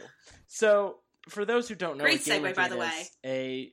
a uh, a game developer uh, was having a was having a relationship with a games journalist, and Was it Zoe Quinn? uh, this is this is the OG gaming gaming ga- gamergate shit, and I'm trying to like break it down as simply as possible. Actually, I may get stuff Okay, wrong. yeah. So I, I thought Zoe Quinn was like OG. Oh, thought I, I mean, I don't remember the name. Ground Zero. The, the, yeah. the only thing that I'm just going to basically say was um, uh, a group of people hopped on uh, a woman for making uh, for doing something for saying stuff, and it kind of like spiraled into the alt right attacking this one individual, this one woman for uh, for not being ethical in games journalism. And I put those in big giant quotes because that's not really the focus of the attack. They say that it's ethics in game journalism, but it's really just misogyny and sexism because they don't want women talking about games. And that has evolved over the years um, into yeah, not not just women, just like marginalized. yeah, exactly. So like anytime Yeah. diversity comes up in gaming, um, it is always shot down as being SJW liberal bullshit. keep um, my, keep your politics out of my games. Exactly, and it's and it's become this kind of giant fuck fest. Um, and what's important is to talk about who kind of spearheaded this. So, Uh-huh. what spearheaded the whole GamerGate thing was Milo Yiannopoulos, who many of you know as talking about pedophilia uh, as being like a okay um, in public in the past year and a half. So that is one thing, and the other person terrible is. Mike Cernovich. Mike Cernovich is a alt right fuck. I'm using fuck as a very important term because he is an asshole. Um, who has who was accused of racism in the early 2000s. Uh, pleaded, Not racism, rape, uh, right? Sorry, not racism, rape in the early 2000s. He was tried for rape. Pleaded yeah, guilty. Worse. pleaded guilty to rape, and on Twitter has talked about raping women casually.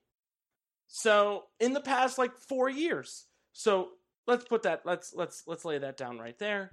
Um, over the years, GamerGate has kind of evolved into the stereotypical gamer now, as you know, alt right people who attacked diversity in gaming and of any capacity as like ruining games.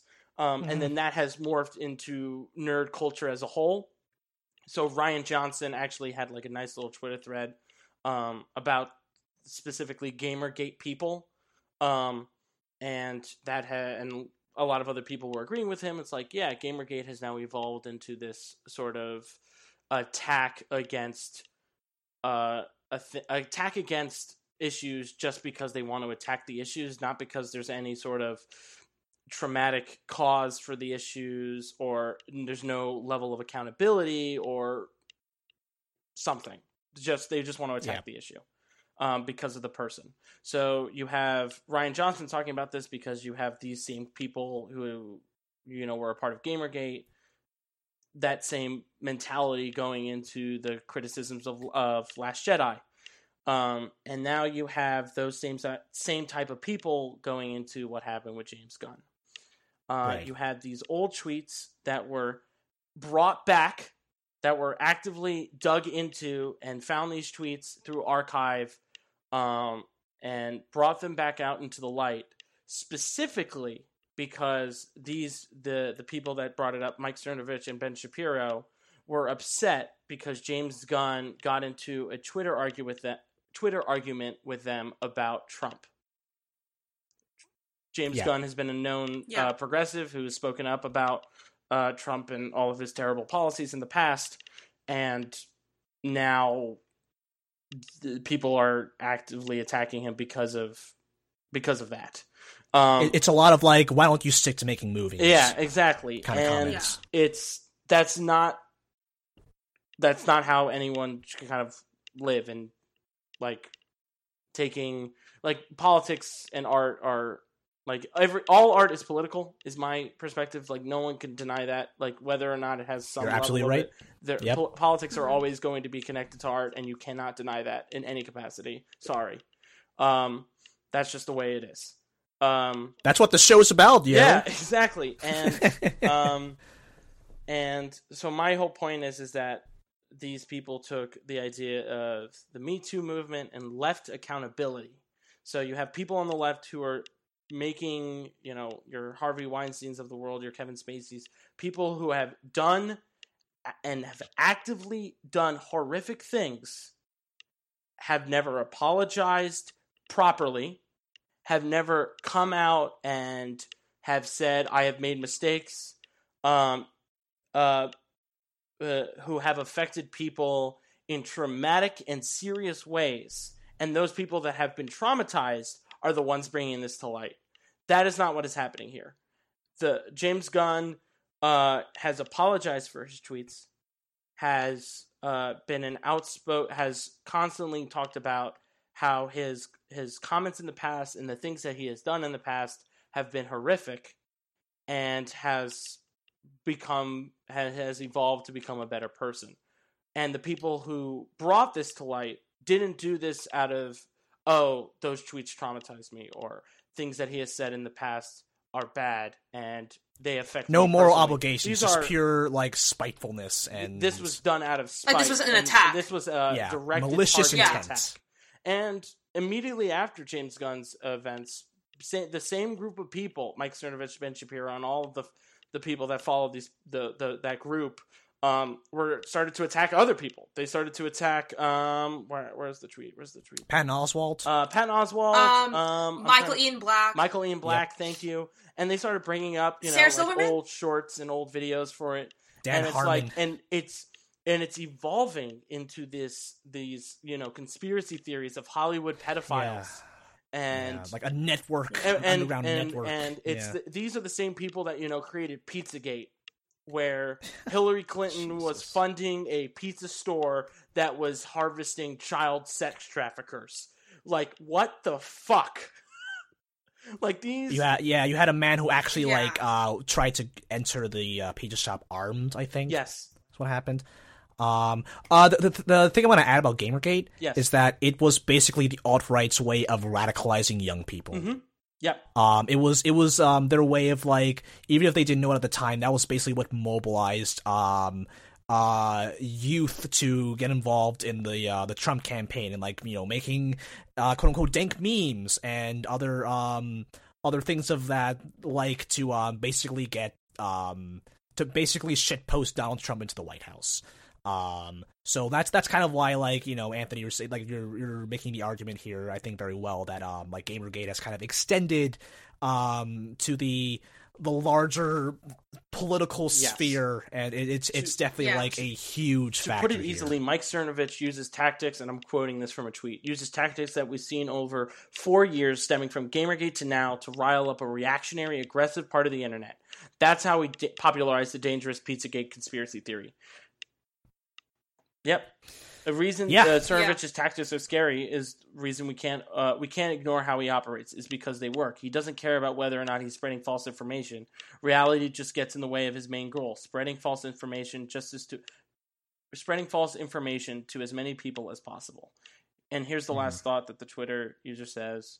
Um, if you're a journalist and you're reporting on someone like Cernovich this weekend, please take the extra 10 minutes to illustrate past conspiracy campaigns and behavior for your readers. That That's crucial to understanding the story at hand. And that's why I'm bringing this up. It's not just because Okay, we're going to yeah. talk about James Gunn and the specific things he did. We have to talk about uh, the specific things he's done. We have to talk about will, Mike yes. Cernovich as a whole and why Mhm. him bringing these tweets up and why Ben Shapiro bringing these tweets up is not only a specific attack that could have rippling effects to hundreds of people in multiple industries. Uh, ju- it, this is just you know bad faith, bad. Uh, you know, it's it's fueling conspiracy theorists in horrific ways. That's Yeah, I wrote and Yeah. yeah.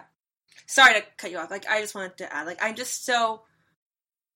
I just wanted to add, I guess, just how frustrated I am at Disney, like right now, because like everything you're saying, Anthony, I completely agree with. Like, this was an attack on James Gunn. Um, it was done like on the image, like the image they're putting to Disney is that, oh, like look at this horrible, horrible man. Like, like what could he do in the future? But in reality, this was just people bullying James Gunn out of his job, and Disney is not really realizing that. I wrote an article. I, I wrote an article for Marvel News Desk. Um, Mhm. like the first, uh, it's called like "We're Hire James Gunn." Like how Disney's now changing the Me Too movement and just like this sphere in general. Is that because, um, in general, like Disney tries to have this sort of neutral image because Disney has literally funded all of our childhoods, and so it's Right. hard for Disney to pick a to quote unquote pick a side because they're going to alienate some portion of their fan base. However, by you know firing James Gunn on the credence, I guess, of these tweets, they've already picked a side, and that side is the same side as a charged rapist, which is why I don't know if I can even look Disney in the eye right now and say, this is okay. Like, you made a good decision. Um, Adam from Marvel News Desk um, talked about, and we were talking about it, and we were um, all talking about it. Um, and from Marvel News Desk said, outside of Feige, not a single person has done more for the MCU than James Gunn. And it's really it's really sad. I think I'm, I'm definitely getting emotional about this. Like, it's just really sad to see Disney put so little faith on this man who's made them billions and millions of dollars, um, and instead really pick the side of like just quote unquote the people because they've been pushed against a wall. And you know, I've I tell people all the time. I've probably told you both at some point. Like, I'd love to work for Marvel one day or just like the entertainment industry. And right now on the on like the rise of Disney sort of becoming the biggest entertainment company in the world with the acquisition of Fox, it's really hard to sort of look that company in the eye, being like, I would like Disney in the eye, be like, I would like to work for you. Like my best friend at home loves Disney. She goes to Disney World every year with her family. Like her, like I bought her Disney stuff for her birthday. Like they've Right. spent like millions and millions of dollars, and it's just I don't even I haven't even talked about this with her because it's just so hard. to Just be like, just to look at that company and say, you're supporting like a rapist. You know, like you're supporting this guy who's, you know, as Anthony said, like charged rapist, like started Gamergate in that conjunction started Comicsgate, which is this, which is um, fall, which is falls on the same ideals, but instead tar- targets comic book writers instead. And it's just hard to look Disney in the eye right now and say, "Why do you think this is okay?" Uh, I also want to point out that in August of 2012, Cern- Cernovich wrote that date rape does not exist. Um, so just Oh yeah, Throwing that. he's um, Yeah. little piece Yeah. of Yeah. shit in there because fuck that. Uh, is it can I play uh, devil's advocate a little bit here? Mhm. Um, because I kind of go back and forth on this little bit. So, um, I keep imagining the world in which Disney did not fire James Gunn, but all these tweets were out there. Um, do you feel like there would be people who would who would say, um, how can I look Disney in the eye when they have this person who has like joked about pedophilia and rape and all of that stuff uh, when they're when they're letting him of all people direct a Disney movie. Um, uh, That's fucking the- Johnny that's Depp. the part Johnny Depp is fucking okay, Yeah, well, I- physically yeah, for abused. Johnny uh, Depp, uh, you're like, uh, what, yes, uh, well, okay, so um, Amber that's- Can Heard- talk a about Comic Con of- for a minute? Like how Johnny Depp and Amber Heard were like maybe like what fifteen feet away from each other, Yes. and like people Okay. didn't see it was a problem.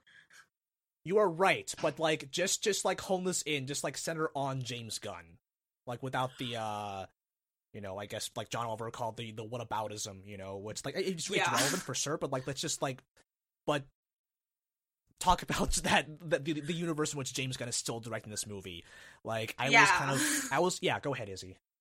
Yeah, sorry, I was just like adding on to um, Andy's point because it's very like, true Yeah. and something like people Yeah, bring yeah. up a lot. But like, so in my article, I try to be like as non-biased as possible because that's how I was taught to write for journalism.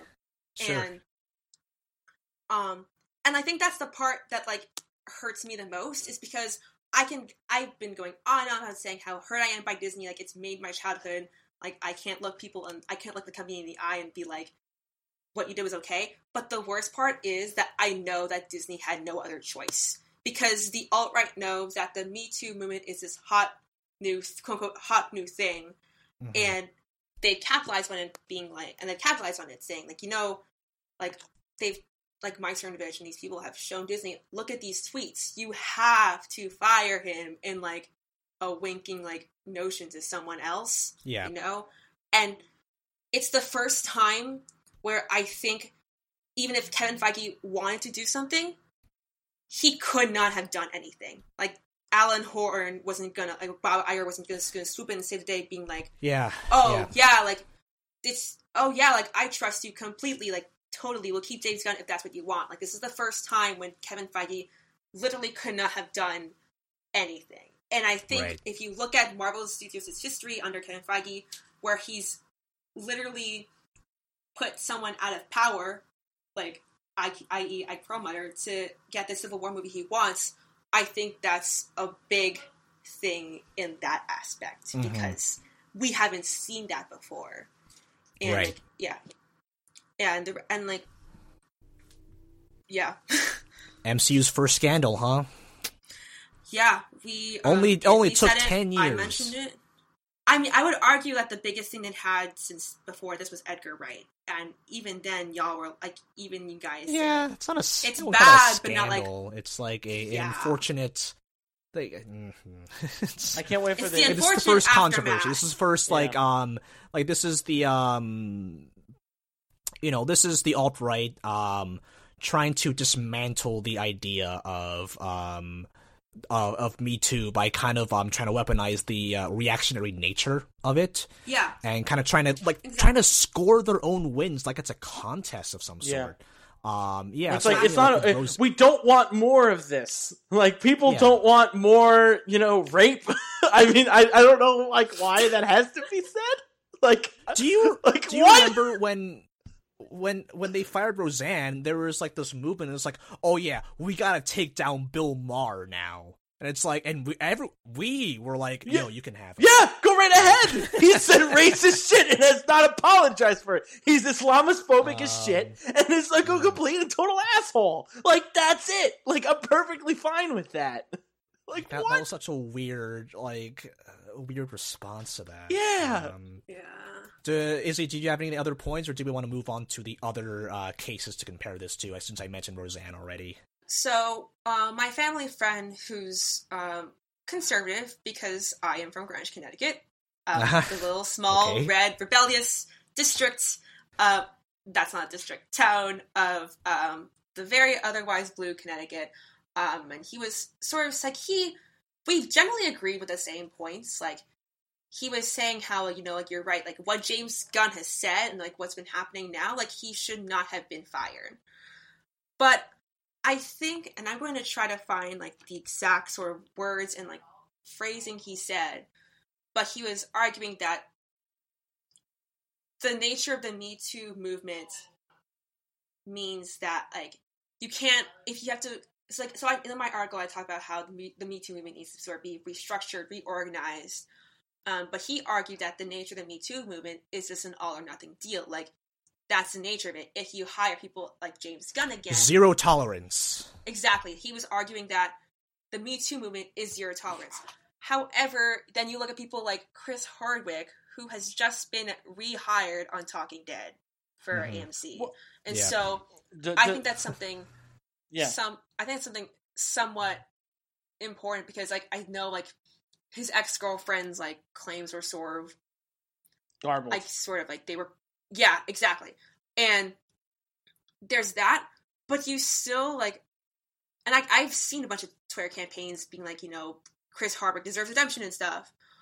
But i but then you argue like you have cases like these and mm-hmm. you argue like so when is that like sort of window for redemption Yeah. like we argue that like james like people argue that james gunn is gonna be fine you know like oh yeah, people, he'll be like, fine. I But like, think people also, yeah, people also know like this is.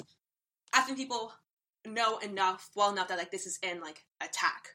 You know, I think the fault is more at Disney. And like just Yeah. to think about what you had said, Chris, about a world where they had kept James Gunn. I think about a world where like yeah, Disney had just not done anything. Like if they had really kept the statement, I guess sort of in line with what you were saying. And I almost think that Disney would have faced less heat and like less like there would have been less of a spot- spotlight on them if they had kept James Gunn. I argue that Mhm. just because like this sort of all this alt right attack could have just been that like an alt right attack, just been like making the local like news circles. It's just something you know, like people attack James Gunn today, and then really that and then James Gunn spoke speaks out about them, and then that's it. But by firing James Gunn, It brings it more to light. put yes, it puts a hotter spotlight on like Disney and what honestly a lot of people are saying now is that they shouldn't have done it. Like there's this really good article um, on the Hollywood Reporter um, written by Mark Bernardin. I don't know. It's, I don't know if that's how you pronounce the name. It's called "In Firing James Gunn, Disney Hurts All of Hollywood," and I definitely recommend you Yep. guys read it because it's pretty good. Yeah. Um, just to transition into oh, sorry, were we saying, Anthony? No, I was just gonna say, like, uh, I mean, like, I, I mean, we already talked about this, but well, you know, like, it's feeding into the idea of like Disney is capitulating to a fucking, as Lindsay Ellis, qu- I'm quoting her tweet. This is nauseating at Disney and at Marvel, capitulating to a fucking Pizzagate conspirator over shit they already knew, blown up into quote pedophiles run Hollywood end quote nonsense. Why? Just why? Fix this. Yeah, that's fair. Yep. Just to tran and like, I guess transitioning into the other scandals that have happened recently. Um, I think we have to mention sort of Roseanne Barr. Like, I think you guys had mentioned like the alt right, wanted to say like, oh, like if we take down, if they take down Roseanne Barr, you can have like Bill Murr. Was that his name? Bill Maher. Bill Maher. Yeah. Um, and so, in yeah, so in that same article, um, I look at sort, I look at Disney and ABC's press statements because they're all owned under the same company. Yep. And if and like I'll I'll read them like just to give just sort of a background for what these are. And so if you look at James, if you look at if you look at Alan Horn's statement um, on James Gunn, Alan Horn is the chairman of Walt Disney Studios. Um, Horn said the offensive attitudes and statements discovered on James's Twitter feed are indefensible and inconsistent with our studio's values, and we have severed our business relationship with him. And so that's and so that was Alan Horn's statement. If you look a month ago and see what Channing Dungey said about Roseanne, he's the president of ABC Entertainment. Yep. Um, he says Roseanne's Twitter statement is I think she. abhorrent Rip- oh, sorry. Oh, it's, it's a girl. Oh, oops. so sorry. But anyway, Dungey says Roseanne's Twitter statement is abhorrent, repugnant, and inconsistent with our values, and we have decided to cancel her show. And essentially, it just for me, it just highlighted how Disney has treated these scandals as the same, but more importantly, Disney has made it like very cookie cutter. Essentially, it's the same template, just changing a couple words around. It's like paraphrasing when you. It's essentially paraphrasing a statement, just replacing the names, and it's not. And both situations are still somewhat similar in that they've Twitter was a hot sort of like a a hotbed for it, and they Mhm. both had the free will to write this and chose to, but you look at it in very different ways because Roseanne wrote this when she was 65 last year and apologized for it, but is still almost capitalizing on it to put her name in the news. And meanwhile, Wait, more James recent than that, right? Wasn't that just like a really re- she was like fired the next day? I think. Yeah. Wasn't it? No, no. Yeah. Yeah, she was fired the next day, but like she's, but like I've oh, been seeing her in the news now. stuff. Yeah. Yeah, she was like saying, "I didn't know Val." She was like, "I didn't know Valerie Jarrett was like I didn't know Valerie Jarrett wasn't white or something like that." I, I, didn't know she didn't was- know I thought that bitch bitch was, was white. I think what she what she said. Yeah, and like she's still. Christ. It almost feels like she's capitalizing on like Oh what she said, like just put herself in the news since she doesn't have Roseanne.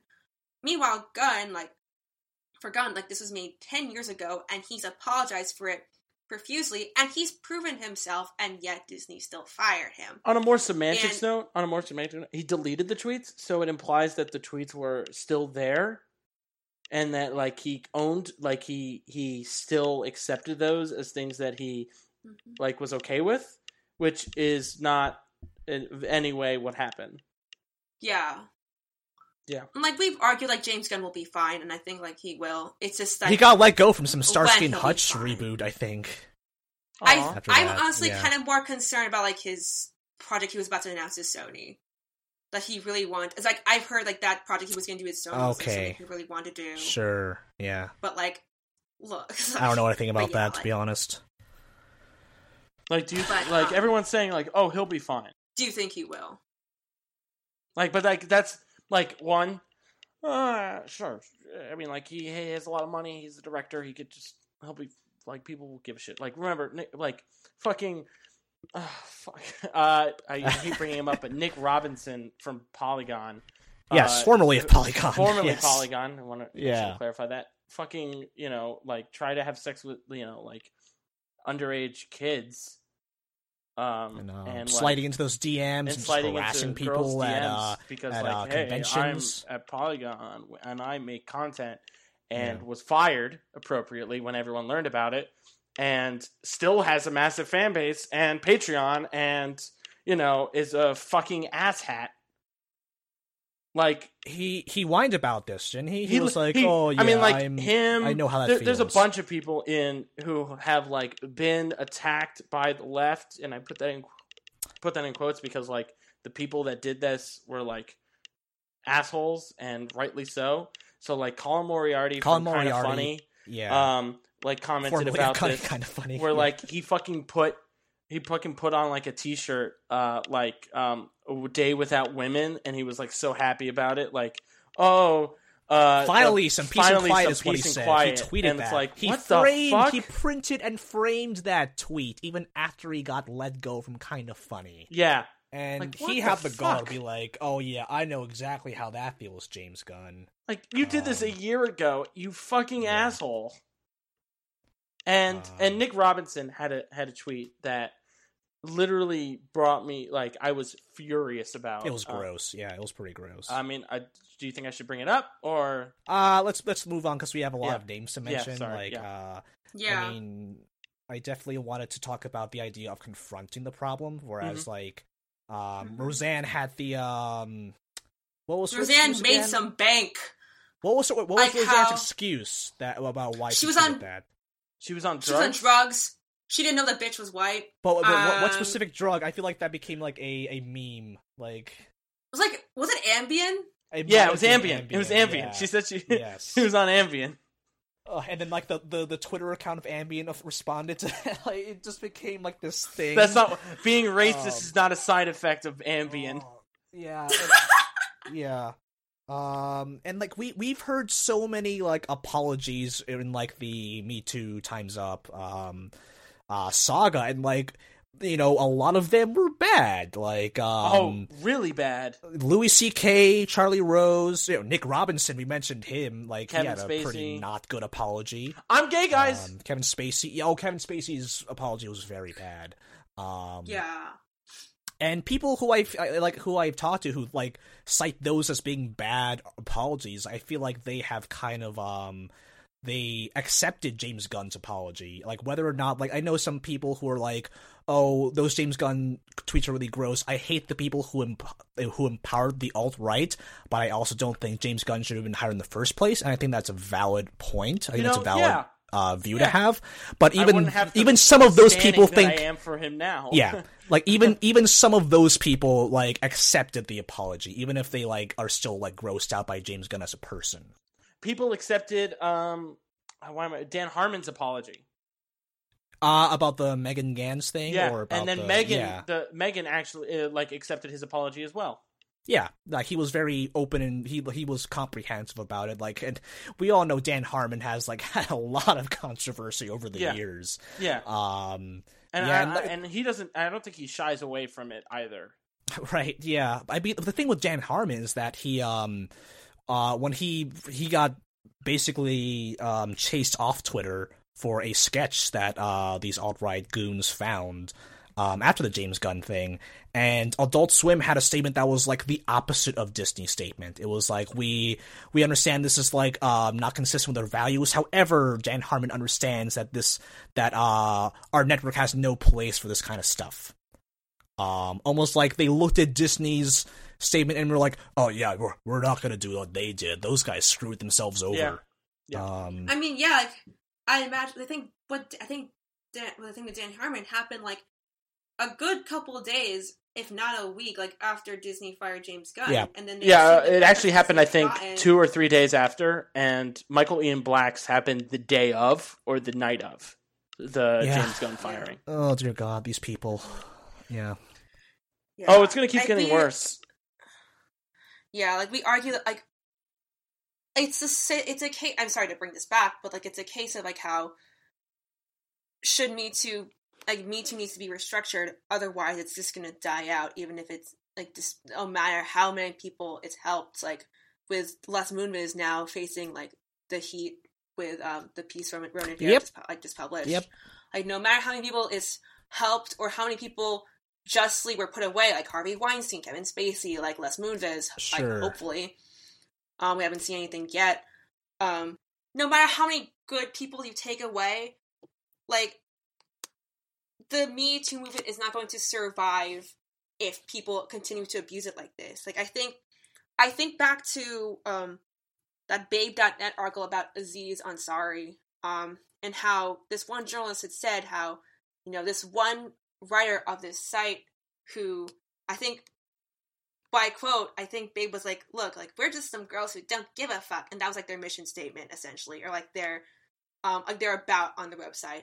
And this woman on CNN, uh, this journalist on CNN was like essentially saying how you know you have you're discrediting the entire movement, and then this journalist kind of like fired back and has sent like a Hmm. series of like expletives. Wait, so what? And she was When like, did the thing with the Aziz you happen? I thought it was like a recent thing that happened, and like he, no, he didn't it was get, like when it was was it? just like February, January, I think. Like he had just won his Golden Globe. no, I know that happened, but when did None. when was the action that he like that the whole thing spurned off? of? Uh, probably like the year before the story came out, right? Like at some sort of like yeah, Emmys like party, September. I think. Yeah. Yeah. Or like he like they met in Emmy's party and then they had like a- I guess like a date. Um, a, a- a- what was it? A cat person, as you know, as everyone remembers the the New Yorker article, the cat person style of of interaction. yeah. Um If for those who don't know, cat person is kind of is a it's a long story about how uh, women women like women and relationships are kind of hmm this like forced relationship and like it's like it's creepy but it's not societally creepy so it's like okay and i'm putting i'm using finger quotes for a lot of this Right. it's I mean, yeah. I mean, like the whole deal about that was that it was like what, like soft consent. Like it wasn't Yeah. exactly. Um, exactly But it was still like it was. It was still behavior that a lot of women had experienced and like sympathized with. Um, so that's why it became so contentious because you know there's the argument that like oh like men are only okay with his behavior because they're also like that. Uh, but you know there's also the argument of like oh it, this is um like this is this is not where we should draw the line. So you know Yeah. I'm yeah I'm I'm gonna be fair. I I have not really landed on really any side of this, and I've been very like I don't know what to think about Aziz and Ansari anymore. So yeah Yeah. um, that's like that's like why conversations like this are important, where we kind of like try to contextualize everything, and Mhm. uh, because like even though these are all like isolated incidents, it's all it's all very it's all happening under like one wave, and um, hashtag it's all connected. Every- yeah, and everything just keeps like everything just keeps like the circumstances keep changing, and it's um I I've always I'm I'm interested, Izzy. You keep saying like the words like organization and movement, and um I've never really seen this as an organization the same way you say like Black Lives Matter is. Um, like I guess Times Up is like a literal like institution where you can like donate money to like um you know help um uh, domestic abuse survivors yeah like uh, find legal Yeah. representation for these people but um like i there's no like central uh part of me too from what i know um Yeah. It's Yeah. really just a move. Sorry, I cut you off. just like an It's just idea really yeah. concept. Yeah. Yeah. yeah, like that's kind of the problem because the Me Too movement doesn't really recognize redemption and like in a place where in a company, and for instance Disney, where so many of the movies and stories that they tell talk about redemption, like Guardians for stars, Ant Man. I quote Ant Man in that article. Um, look at any of their animated movies. Um, Mhm. I think, and you know, just this, it's like looking at a company that like shows you, like you've made if you've made mistakes, you can like everyone deserves a second chance. Like it's, you know, it's kind of it's almost a little bit hypocritical.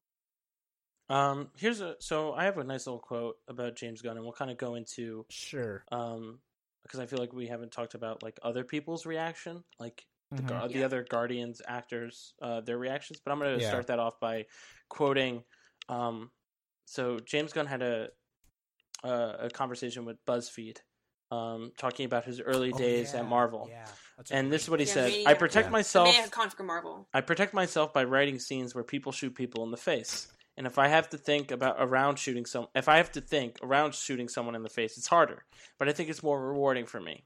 I feel I felt like Guardians forced me into a much deeper way of thinking about, you know, my relationship to people, I suppose. I was a very nasty guy on Twitter. It was a lot a lot of fucking Mm. edgy, in your face, dirty stuff. Yeah. I suddenly was working for Marvel and Disney, and that didn't seem like something I could do anymore. I thought that that would be a hindrance on my life, but the truth was, it was a big, huge opening for me. I realized a lot of that stuff is a way that I push away people. When I was forced into being this, he moved his hand over his chest. I felt more fully myself.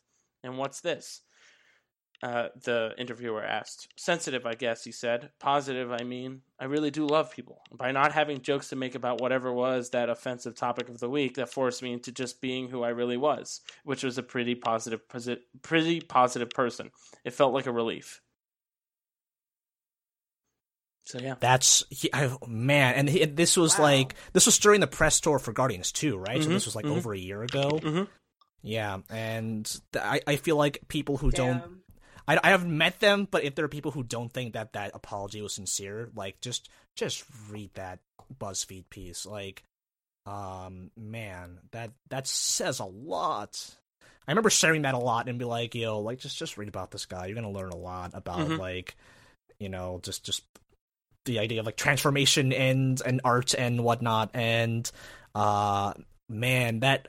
I would want. I would love for that article to. And it's- um, and it's really interesting because, like, this time. his public persona evolved and his and like him as a person also evolved like he was once a really he was once an alcoholic like Mhm. like horrifically alcoholic and it ruined a lot of relationships for him and it and like he got out of it and like he talked a Yep. lot he has talked a lot about how he's been he's done shitty things in the past he's done like live streams about it and it's just really you know interesting like the, where he's come from Yeah, he does Um, do a lot of live streams. Like he engages with the fans in like a way that I don't see really any other filmmaker. Like maybe like Rian Johnson being the closest, I think, but. I think James Gunn much more. yeah i mean rian Um, johnson Yeah. rian johnson has like actually like had conversations with like you know nice conversations with people on twitter about like yeah. issues in life and stuff and like that's that's great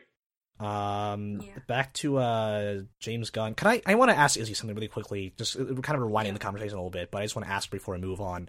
Um, what's the what's the solution for like the organization of the Me Too movement? Like, does there have to be like like a chairwoman? Does there have to be like a a Ten Commandments of Me Too? Like a a sort of cut and dry, black and white? Like this is how we expect people to conduct themselves? I'll be honest. The reason why like I left my article, I left my article so open ended, like me Too Yeah. solution, is because I did not know, and I thought you know maybe by gathering people together we can Sure. think of something, even if like we have this sort of zero tolerance. But like it's the only thing I can really think of is just really a greater education amongst others, you know, on like Right. recognizing like, sort of cases like these, like where you know this is a good, this is like a good man, and I just feel so worried that you know from this he's gonna think hmm you know, could I ever really redeem the person that I used to be. Like I'm just worried that's going through James Gunn's head, James Gunn's head right, right now. Yeah. And Okay. Yeah. Like I, me, I like- actually am worried that he's going to go back into that alcoholic stupor, and that will be sad and scary. I don't think he will. I think he has he, he has so much like public support for him that I, I think Mhm. he's going to be Oh. fine personally. He's like it sounds like he's in a very healthy relationship right now. with his Um, girlfriend. It's so cute. yeah. Um, but yeah, I swear like, to God, if anyone does just- an interview with Mike Cernovich, they just got to call out the tweet that says, uh, "Have you guys ever tried raping a girl without using force? Try it. It's basically impossible."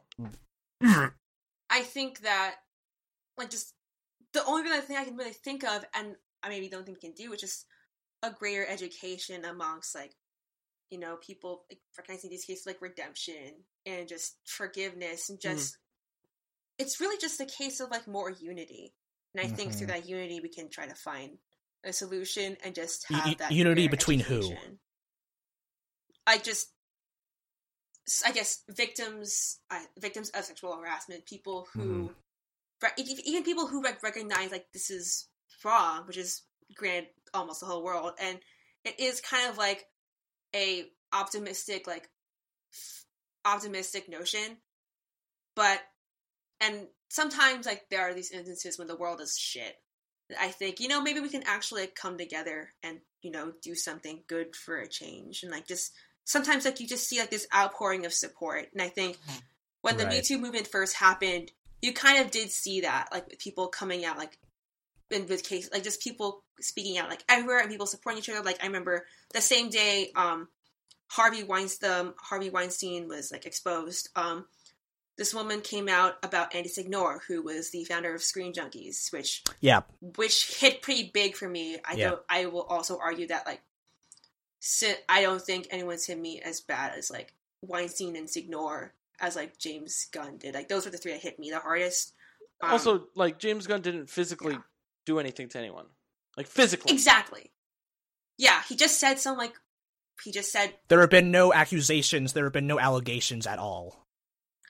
yeah, Yeah. and like people have come like me, like Drax himself, Dave Bautista, like a bunch of people, like his brother, like all these people around him, like Yeah, have been saying Dave like, Bautista has been literally a- talking about this every single day. this is a good this is a good man and disney was wrong and i firmly believe that. I almost want to just like make a video just like going around like my room like, like my little dorm room in boston right now. Just like hmm. going around saying hi this is everything disney has like had a stake in or like put money into and like this is how much they contribute to your life to your life like and think about that and think about what they're sort of taking sides over taking sides with over a Mhm. person who has done so Sure. much for this their like, subsidiary market. Sean Qu- Sean Gunn's last tweet in his tr- giant Twitter thread about his brother says, "Working on those movies made my brother a better person, and they made me one too. I'm proud of that." That's Mhm. like, oof, that's Yeah. So to be clear, like neither of you like equate um joking about that pretty gross stuff um with actually doing it, right? no. yeah, and I Mer- mean, and Those you are two very think we different both- things. Although both yeah, th- they're they're both bad. They're they're both differently bad. I Right, think the three of like- us can say that. Like, I think the three of us can like solidly say what James Gunn has said is like really, really bad. Like, I, I'm in that camp. That was like, like I like I was just I'm reading oh, the tweets and I was like, just like, oh, these are, disgusting. whew, Yeah. these are bad. yeah. But then I remember but- that like I've said like really bad shit before. Yeah, but like we argue that like if in this case Marvel shouldn't have hired Gunn in the first place, like they could have solved this problem.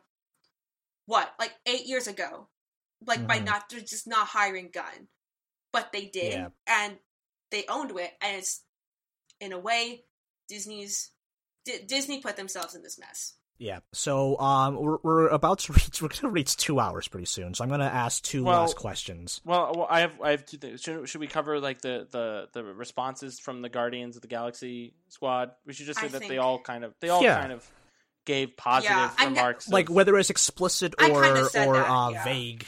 Um yeah. they all like, kind I of yeah. Chris Pratt was pretty vague. Uh, Uh, Zoe Saldana well, was like Chris Pratt feel was like kind of like on the some- nose because like it ends with yeah. it's yeah. a quote from the like the book of James. Yes, yes, yes. So Michael Rooker left Twitter. Michael Rooker is just like not on Twitter anymore, right? Uh, Oh, I don't know. and, like that. That's he. He was like, I'm tired of the bullshit. He wasn't specific, but like it was pretty obvious what he was talking about. Um, Yeah. but also Dave the Bautista has been much more aggressive bad. talking about cyber Nazis. Yeah, yeah. Um, Pom Um, Klementieff posted like this, like we are Groot. Something we are, we are stronger together. I think is like Yeah. her, like the last thing she put. Like Karen and support. Gillan, um, Zoe Saldana kind of hinted like it was hard for her, and like she says, I'm going to step back before I say something, and so it kind of hinted like she was going to say more. Um, interesting to say, Kevin Feige has not said anything yet. Is that correct? That's correct. Yeah, nothing publicly. Which I don't. I don't know I what through what medium he would say anything. Like, um, you know, he probably won't even make the. give a statement. he he he won't make the interview circuit again until Captain Marvel comes out. That's so long from now. So uh, we talked a little about um, the individual cast reactions, uh, kind of in the the early days after the controversy. So um, they waited uh, ten days. They intentionally waited ten days to release a statement. Um, they all put it uh, individually on their social media accounts and the entire uh the uh the core cast of both movies all the quote unquote guardians of the galaxy all signed uh the statement um do either of you want to summarize basically what it said Uh, we stand with James Gunn. Yeah, they were There saying you go, I can yeah. pull it up. Yeah, they Yeah, they I can stand pull with it up him. right now. Yeah. yeah um and that was um I mean, I don't think it's said specifically in the actual statement, but I know um, when they when they posted that um, p- statement, like the the accompanying social media post had something like it was like what bring back James Gunn or something along those lines. Like they were more explicit in sh- when while sharing that statement, not in the statement itself. Is that correct?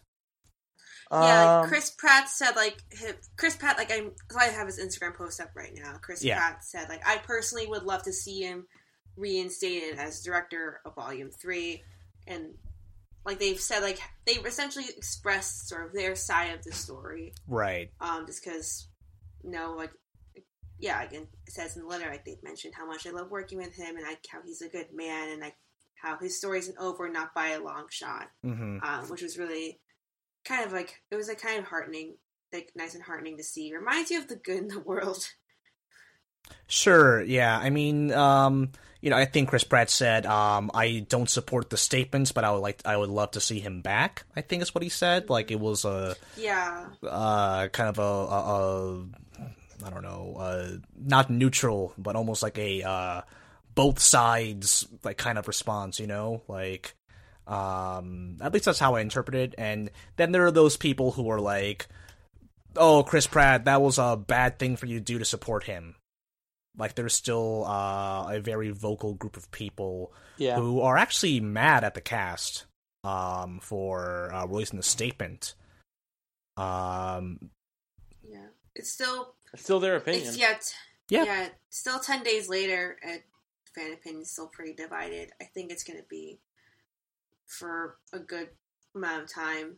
I it is hard. Like it's nice to just see how like the cast sort of united under him, mhm. but that also now puts people puts them sort of on the other side and so it definitely reminds you of i guess the division people have over this issue you know Yeah, and you know th- those are all. Um, you know, I don't want to invalidate any of those opinions that uh, Mhm. are. You know, they have like zero tolerance of the kinds of tweets that he had, uh, regardless of when they were. Um, I don't necessarily share that. I mean, I we I think all three of us in this episode have kind of shared the view that um, not only is James Gunn able to be redeemed, but we feel that he has like come really far in that journey. exactly. Um, yeah, so you know, I, you know, I I, I still think a, there there's going to be a lot of um weirdness surrounding the production, whether or not he is back. Um, but I'm sure for a lot of fans who are who are worried about whatever this third volume will be, uh, can probably rest a little easier. I don't know if this will actually like this is adding pressure to Disney, right? But this isn't saying like you know we will not show up on set if James Gunn isn't there. You know. Yeah. Yeah. Um. So I I I, I don't know. they this just is, you showed know- their their extreme disapproval of it, and I think that is something that we kind of don't really see uh, in general, like with actors, Yeah. especially of this capacity. yeah, um, especially the entire damn cast. Um. So Your stars. Yeah. yeah, so I I'm really curious on um where that's gonna go. Yeah, I it was also nice to see how like Vin Diesel and Bradley Cooper also signed it because well one of our friends kind of mentioned, damn, I forgot Vin Diesel and Bradley Cooper were in this movie. Yeah. but it was us it was nice to also just see their support as well. Also, um Pom John Hancock Klementieff. That's all I'm that's all I also want to say. It's a very Her good signature. her Yeah. fucking signature is amazing. Yeah, John Pom John Hancock Klementieff. yeah. So I I feel like the word I haven't really been uh seeing too much. Like I've seen a lot of people talk about his, uh, so his apology, talking about his character, saying that he's a good person. Um, the word forgiveness. So Forgiveness. I feel like there are a lot of people, a lot of people who um still feel like um he hasn't confronted uh some of the content in the Guardians movies that we kind of talked about earlier in this episode. I feel that people still might not have forgiven him for that uh that list that he made, like the uh top ten character like top fifty characters or whatever you want to have sex with or something stupid like that. Um so maybe for some pe- people like James Gunn is just an irredeemable figure and um do you even if you don't feel that i mean do you under would you like understand like why people might not be willing to forgive him even though he's been uh, you know apologizing for uh maybe like he's been apologizing for like these big controversies but not necessarily for what some people um have taken issue with his films Uh, I don't. I don't know. I feel like I feel like people are just going to. I don't know. I I mean, like, I really don't know. I feel like there's there's like a level of like you just can't please everyone. Like, not everyone's gonna be happy about something. Exactly. But like, Like it's like I I don't know. I feel like there's there's a certain point, like owning up to something in a certain way, and like like you know, like it's not gonna Yeah. be. It's not like redemptions aren't going to be perfect. sure Chris, you had Yeah. questions. it's been for two us. hours. Um, number one, should Disney have hired James Gunn in the first place? Number two, what do you think's going to happen now in the future regarding this? I I don't know about the first. I think one. with these, yeah, me neither. Like, I think we, I feel like we kind of covered this. Like, should, if James Gunn shouldn't have been hired in the first place, like it's, I've said like it's really Disney's own fault because they so hired no, James they shouldn't Gunn. have. Like they, like the problem is like they Yeah. hired James Gunn to make a James Gunn movie. Like, what else is a James Gunn movie? Like, Yeah. can you pinpoint one? Like, I don't know. yeah, you're not going to be in a position where like you you you wipe your memory and you're like in the boss's chair. Someone shows you the Tromeo and Juliet trailer, and you're like, okay, are you going to hire this man to make Guardians of the Galaxy or not? Like, that is not a scenario that's ever going to happen. That's kind of a, an absurd hypothetical because we can't, you can't predict the future. You can't predict that he's going to be like this amazing person who like engages with fans socially. It's going to be such a Yeah. big box office hit. It's going to be like an essential thing in Infinity War. Um, so it, it it might be a futile question, but like I think what I what I was getting at um more is um the idea of his character. Like, do you think um James Gunn is inherently a good person? And it sounds like the answer is yes from uh, from all three of us. I think like Um, he's he's almost like a born again like an, a born again liberal, if that makes sense. And so like yes, he might have been like really shitty in the past. The but, Holy like, Avenger! he's become yeah. person he's become is a lot better, you know? Right. And I think I looking I thinking about it now, I wouldn't have been surprised if Disney ex- like, expressed like some hesitancy and Kevin Feige just fought for him. I wouldn't have been surprised if that was like a situation yeah. that happened like Probably, six yeah. years ago. And then they made the they made then they made Bank. Um. They made Bay. So, so now what? There's no like single. I mean, I quoted Anthony in this article, but taking Guardians 3 with, from James Gunn was like taking was like just stealing a baby. Like there's I can't see anyone who can make a better Guardians 3 than James Gunn can. And I think Disney foolishly thought that oh, you know, Thor Ragnarok Thor Ragnarok was great and colorful and hilarious like Taika Waititi. Like that's I think the num I think that's like the reluctant number one choice in everyone's mind. But that's but like James Gunn and Taika Waititi are very different people. Yeah, no like, uh, how I- much their I don't think same, Taika would like, want may look to. the same. Yeah, like I think that, like I think I think we kind of run into an Ant Man situation where like no matter who you hire, they're going to get shat on, like just because you had what could have been and what you have, and so I Mhm. and so like you could have like like no matter how great of a movie you have, like it'll always just be like Ant Man. Like you could have had something greater, but you got this instead. And at Yeah. the worst, like I would not have been surprised. I would not be surprised like if two years down the road when this movie comes out, Marvel has like their first rotten film. That's kind of strong, but like that's yeah, my thoughts. I mean, yeah, and like obviously the difference between Ant Man and Guardians Three is that like you know we s- save for a few minutes of test footage, like we don't know what um, Edgar Wright's Ant Man would have looked like, whereas like we have had two James Gunn's Guardians movies, so um, and like to expect someone to be brave enough to um, not only pick up where he left off to keep those uh, to stay true to James Gunn's interpretations of the characters, but to also But to curate curate the soundtrack he, they have, whoever has to, they have to.